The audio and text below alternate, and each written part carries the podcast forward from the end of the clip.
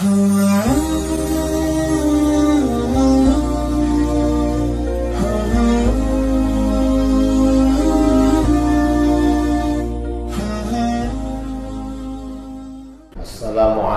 warahmatullahi wabarakatuh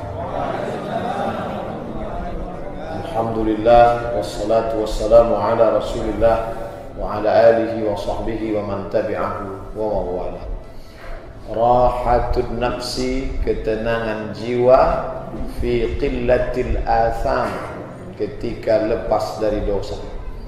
Makanya dokter-dokter jiwa Psikiater itu Walaupun mereka itu ada yang tak paham agama, tapi kalau yang datang meminta konsultasi itu minta pendapat, paling-paling dia katakan, Bapak baliklah ke keyakinan kita masing-masing.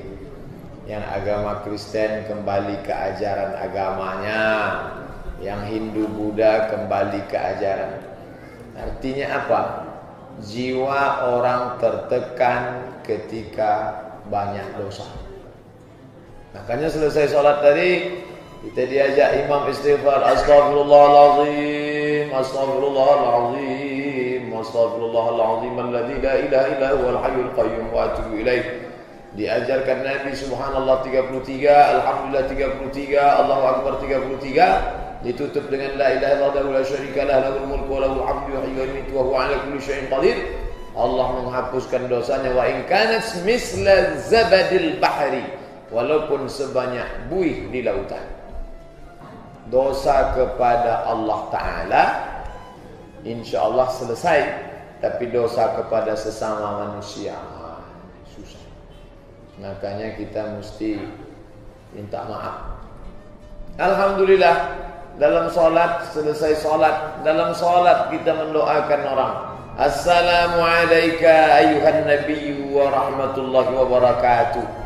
Wassalamu alayna wa ala ibadillahi salihin Selesai salat Assalamualaikum Pak Assalamualaikum Pak Pak Imam Ma min muslimaini dua orang muslim yaltaqiyani berjumpa wa yatasafahani berjabat tangan illa ghufira lahumah maka Allah mengampunkan dosa. Jadi kalau ada jiwa yang tak tenang, jangan sampai dosa bersarang di dalam hati. Dosa kepada supir kita, dosa kepada tukang panen kita, dosa kepada tukang cuci kita, dosa kepada tukang gosok setrika pakaian, dosa kepada orang yang kita suruh belanja, dosa tukang masak, dosa berapa banyak kesilapan-kesilapan Makanya Nabi selalu mengajarkan kalau mau hatimu tenang, jangan sampai kau sakiti hati orang. Tak bisa dibohongi. Pergi ke Bali liburan seminggu, balik stres suntuk juga. Pergi ke dalam harapan raya, pergi konsultasi ke dokter, pergi ke jalan Ahmad Yani, jumpa dokter psikiater, dikasihnya obat sesumpit Makan pagi, makan siang, makan malam, ini tiga kali sehari, ini tablet, ini kapsul, ini sirup. Begitu dimakan, hilang beban, tidur. Begitu bangun, muncul lagi. Dimakan sebulan, datang penyakit baru, muncul pula sakit buah pinggang. Macam-macam datang.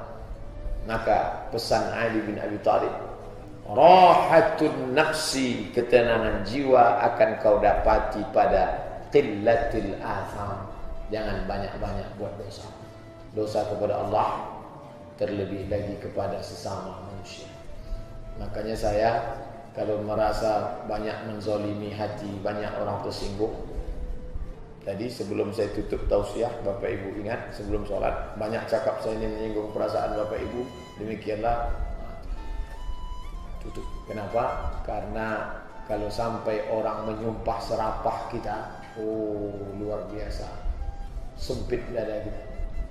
Kemarin saya baru pulang dari Jakarta Ceramah di kantor PLN Datanglah beberapa anak muda Pak Ustadz kami dari kelompok pengajian anu Mau mengundang Pak Ustadz nanti Tahun baru Hijriah Saya sudah janji di air molek Indragiri Hulu Wah, kan bisa digantikan ustaz lain. Oh, tak bisa. Nanti kalau datang ustaz lain, mereka memang terima. Tapi bayangkan satu masjid itu sakit hati ke saya. Sedang tak disumpahnya aja udah macam ini. Artinya apa? Jangan sakiti hati orang. Jagalah hati, jangan kau sakiti. Kenapa begitu?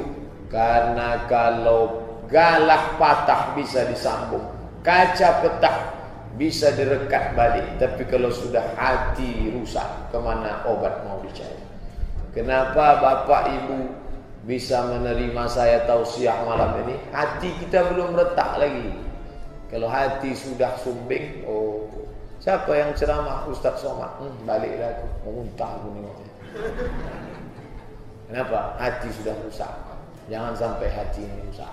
Maka kalau hati orang kita sakiti, maka dalam hadis dikatakan da'watul mazlum la turat. Doa orang teraniaya. Tak tertolak. Malu Allah Ta'ala menolak doa orang yang teraniaya mengangkat tangan kemudian balik dalam keadaan ayyarudda balik dalam keadaan sifra kosong hampa qillatul atham Rahatun nafsi ketenangan jiwa akan kau dapat bukan karena kau liburan ke tepi pantai. Ketenangan jiwa kau dapat bukan karena kau pergi ke danau. Ketenangan jiwa kau dapat bukan karena pergi ke shopping mall mewah. Bukan. Ketenangan jiwa kau dapat ketika kau mampu fi qillatil atham. Jangan banyak-banyak buat silap, buat salah, buat dosa. Sebelum tidur malam, Salat sunat witir Tiga rakaat Capek betul satu rakaat Ya Allah Maafkanlah aku segala dosaku kepada orang-orang yang dari pagi tadi sampai malam Adapun orang yang sudah menganiaya aku dari pagi sampai malam ini semuanya ku ampunkan ya Allah. Plong, lepas, tidurlah. Jangan sampai disimpan dia menggumpal menjadi jantung koroner disimpan dia menggumpal menjadi batu di dalam kantong kemih disimpan dia menjadi sarang penyakit. Lepaskan itu semua. Ah Ustaz Somad itu pandai ceramah aja itu.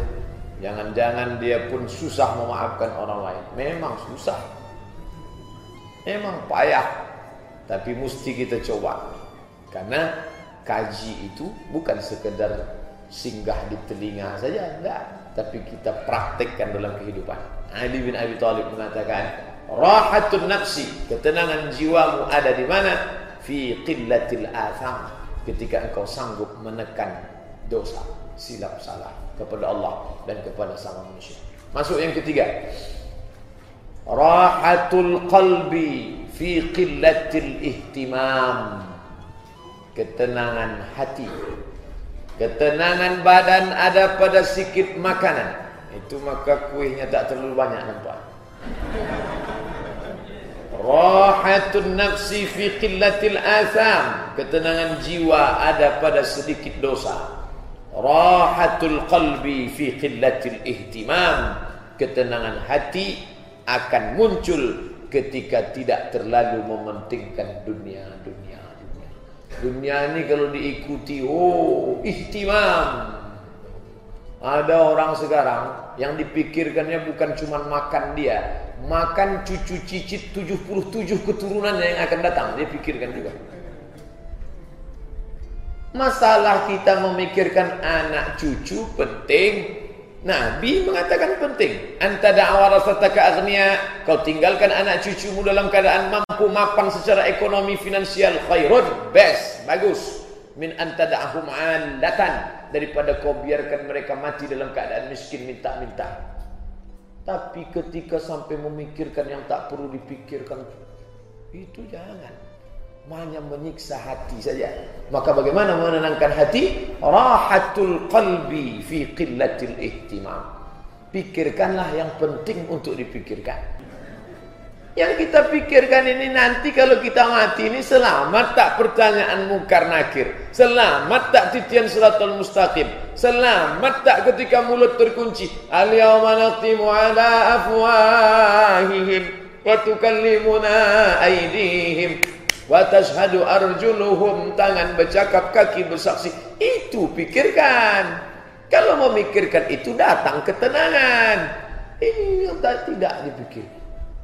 Apa yang kau pikirkan lama betul berpikir tentang pembunuh Mirna ini siapa sebetulnya? La ilaha illallah. Tuba liman syaghalahu aibuhu an uyubin nas. Siapa yang berbahagia? Orang yang sibuk memikirkan aib cacat dirinya sampai dia tak sempat memikirkan aib cacat orang lain.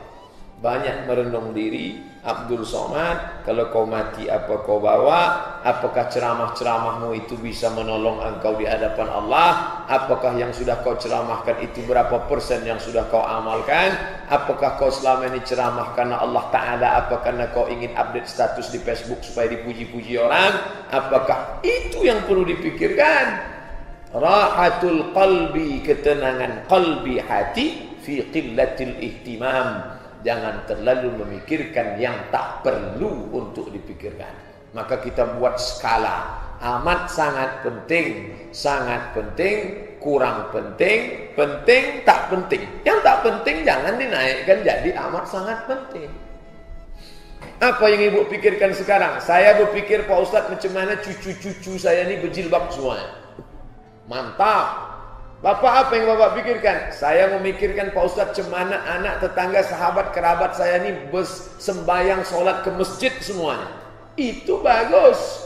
Memikirkannya dapat pahala. Andai tak terwujud niat sampai. Innamal a'malu bin niat.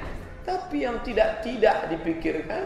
Kupikir tentang artis siapa yang jadian, siapa yang putus, siapa yang cerai, siapa yang... Apa dipikirkan itu semua? Jangan terlalu memperhatikan yang tak perlu untuk diperhatikan. Sekarang suami orang memikirkan istri orang, istri orang memikirkan suami orang. Bini dia tak ada pikirkan. Istri dia tak ada istri. Suami dia tak ada pikirkan. Yang pikirkannya istri orang, suami orang. Senior, senang istri orang. Padahal dalam Islam yang perlu kita pikirkan itu istri kita, anak kita, bukan orang lain. Sudahkah dia sholat? Sudahkah dia pandai baca Quran? Sudahkah dia mendapatkan pendidikan agama? Anak-anak kita itu paling tidak kalau mau selamat masa depan dia sesudah kita mati, maka dia mesti ada lima pendidikan agama dalam kepalanya. Akidahnya Islam, akhlaknya Islam, pedomannya Quran, hadis, paham dia sejarah Islam. Quran, hadis, akidah, akhlak, sejarah Islam. Baru dia selamat. Itulah yang mesti kita pikirkan. Bukan memikirkan. Makannya penting. Tapi yang jauh lebih penting. Mata abuduna min ba'di. Nanti kalau ayah mati, kalau mak mati, kalau datuk mati, kalau nenek mati. Kalian menyembah apa? Yang sampai aku mati kalian menyembah batang kayu, menyembah pokok kayu, menyembah hantu, menyembah dukun, menyembah setan. Ini yang perlu dipikirkan. Ketika itu yang kita pikirkan, datang takut kepada Allah. Ketika takut kepada Allah, turun rahmat Allah. Ini hati yang gelisah tadi, turun rahmat ke dalam. Huwallazi anzala sakinata. Dialah yang menurunkan ketenangan fi qulubil mu'minin. Turun ketenangan ke dalam hati. Tak mau tidur malam. Nanti kalau aku mati anak ini sholat apa tidak? Nanti kalau aku mati anak ini berjilbab apa tidak? Nanti kalau aku mati mereka bagi harta warisan menurut kemauan hawa nafsu mereka apa menurut hukum Allah? Nanti kalau aku mati mereka tetap ke masjid apa tidak? Nanti kalau aku mati mereka tetap mengatakan La ilaha illallah apa tidak? Ya Allah aku takut ya Allah. Takut aku anak cucu cicitku ini mati suul khatimah ya Allah. Maka saat hati itu takut disitulah turun rahmat Allah Fa'amma man khafa maqama rabbih Siapa yang hatinya takut kepada Allah Wa hawa. Ketika hati takut maka takut itu membuat hati jauh dari hawa nafsu. Fa innal jannata hiyal ma'wa Maka surgalah balasannya. Pikirkanlah yang membuat kita takut kepada Allah subhanahu wa ta'ala rahatul qalbi ketenangan hati fi qillatil ihtimam. Ketika kita mampu meminimalisir untuk memikirkan yang tak perlu dipikirkan. Yang keempat yang terakhir. Rahatul lisan. Ketenangan lisan lidah. Di mana letak tenangnya lidah? Fi qillatil kalam. Jangan terlalu banyak bercakap ah, nampaknya ustaz yang paling banyak bercakap dari tadi. Sebelum maghrib setelah maghrib 45 menit. Setelah isya sudah hampir 20 menit. Kalau begitu yang dimaksud dengan rahatul lisan ketenangan lidah fi qillatil kalam cakap jangan banyak cakap yang tak tentu arah tak bermakna. Itu maksudnya tapi kalau cakap tu ada maknanya sampaikanlah tapi kalau sebelum dicakapkan pikir dulu apa kata pepatah Melayu pikir dulu pendapatan sesal kemudian tiada berguna. Sebelum dicakapkan kira-kira yang mau saya sampaikan nanti ke masjid ni apa? Empat ini. Ada tak manfaatnya? Ada tak gunanya untuk kemaslahatan umat anak muda orang tua? Kalau tak ada gunanya tu saya sampaikan. Rahatul lisan, ketenangan lidah fi qillatil kalam tak terlalu banyak membahas yang tak penting. Sekarang itu pula lah yang paling banyak dicakapkan. Segala infotainment, WhatsApp, Twitter, BBM, kalam, kalam, kalam, macam mesin pompong rusak. Tak tentu arah. Dipesan kopi pagi satu gelas, tahan sampai petang siang. Harga tetap juga satu gelas. Habis air, tambah Habis air tambah dari mulai hitam pekat sampai tak bercorak. Apa maknanya? Tak ada tentu arah. Mengirim ha. Jadi ini dipahami juga dengan konteks kekinian. Bukan berarti tidak bicara. Kira-kira kalau posting-postingan saya ini ada tak manfaatnya? Yang saya kirim-kirim share-share ini ada tak manfaatnya? Pilihlah pemimpin muslim. Manfaat. Sudahkah anda bayar zakat? Manfaat. Share ceramah hasil tadi malam Masjid Nurul Huda Ranggo Warsito. Manfaat. Hadirilah tablik akbar pengajian nanti subuh Sabtu, subuh Ahad dengan Dr. Mustafa Umar, subuh Sabtu dengan Ustaz Abu Somad. Manfaat. Tapi ketika tak ada manfaat, apa yang akan kita bawa menghadap Allah Subhanahu wa taala? Renung sejenak. Rahatul lisan, ketenangan lidah. Fi qillatil kalam. Ketenangan ada empat. Ketenangan badan ada pada meminim makanan. Ketenangan diri ada pada menghilangkan dosa. Ketenangan hati ada pada ketika kurang perhatian pada dunia. Ketenangan lidah ada pada ketika kita mampu meminimalisir kalam yang tak ada manfaatnya. Mujahidin lillah bi ahlil bad riya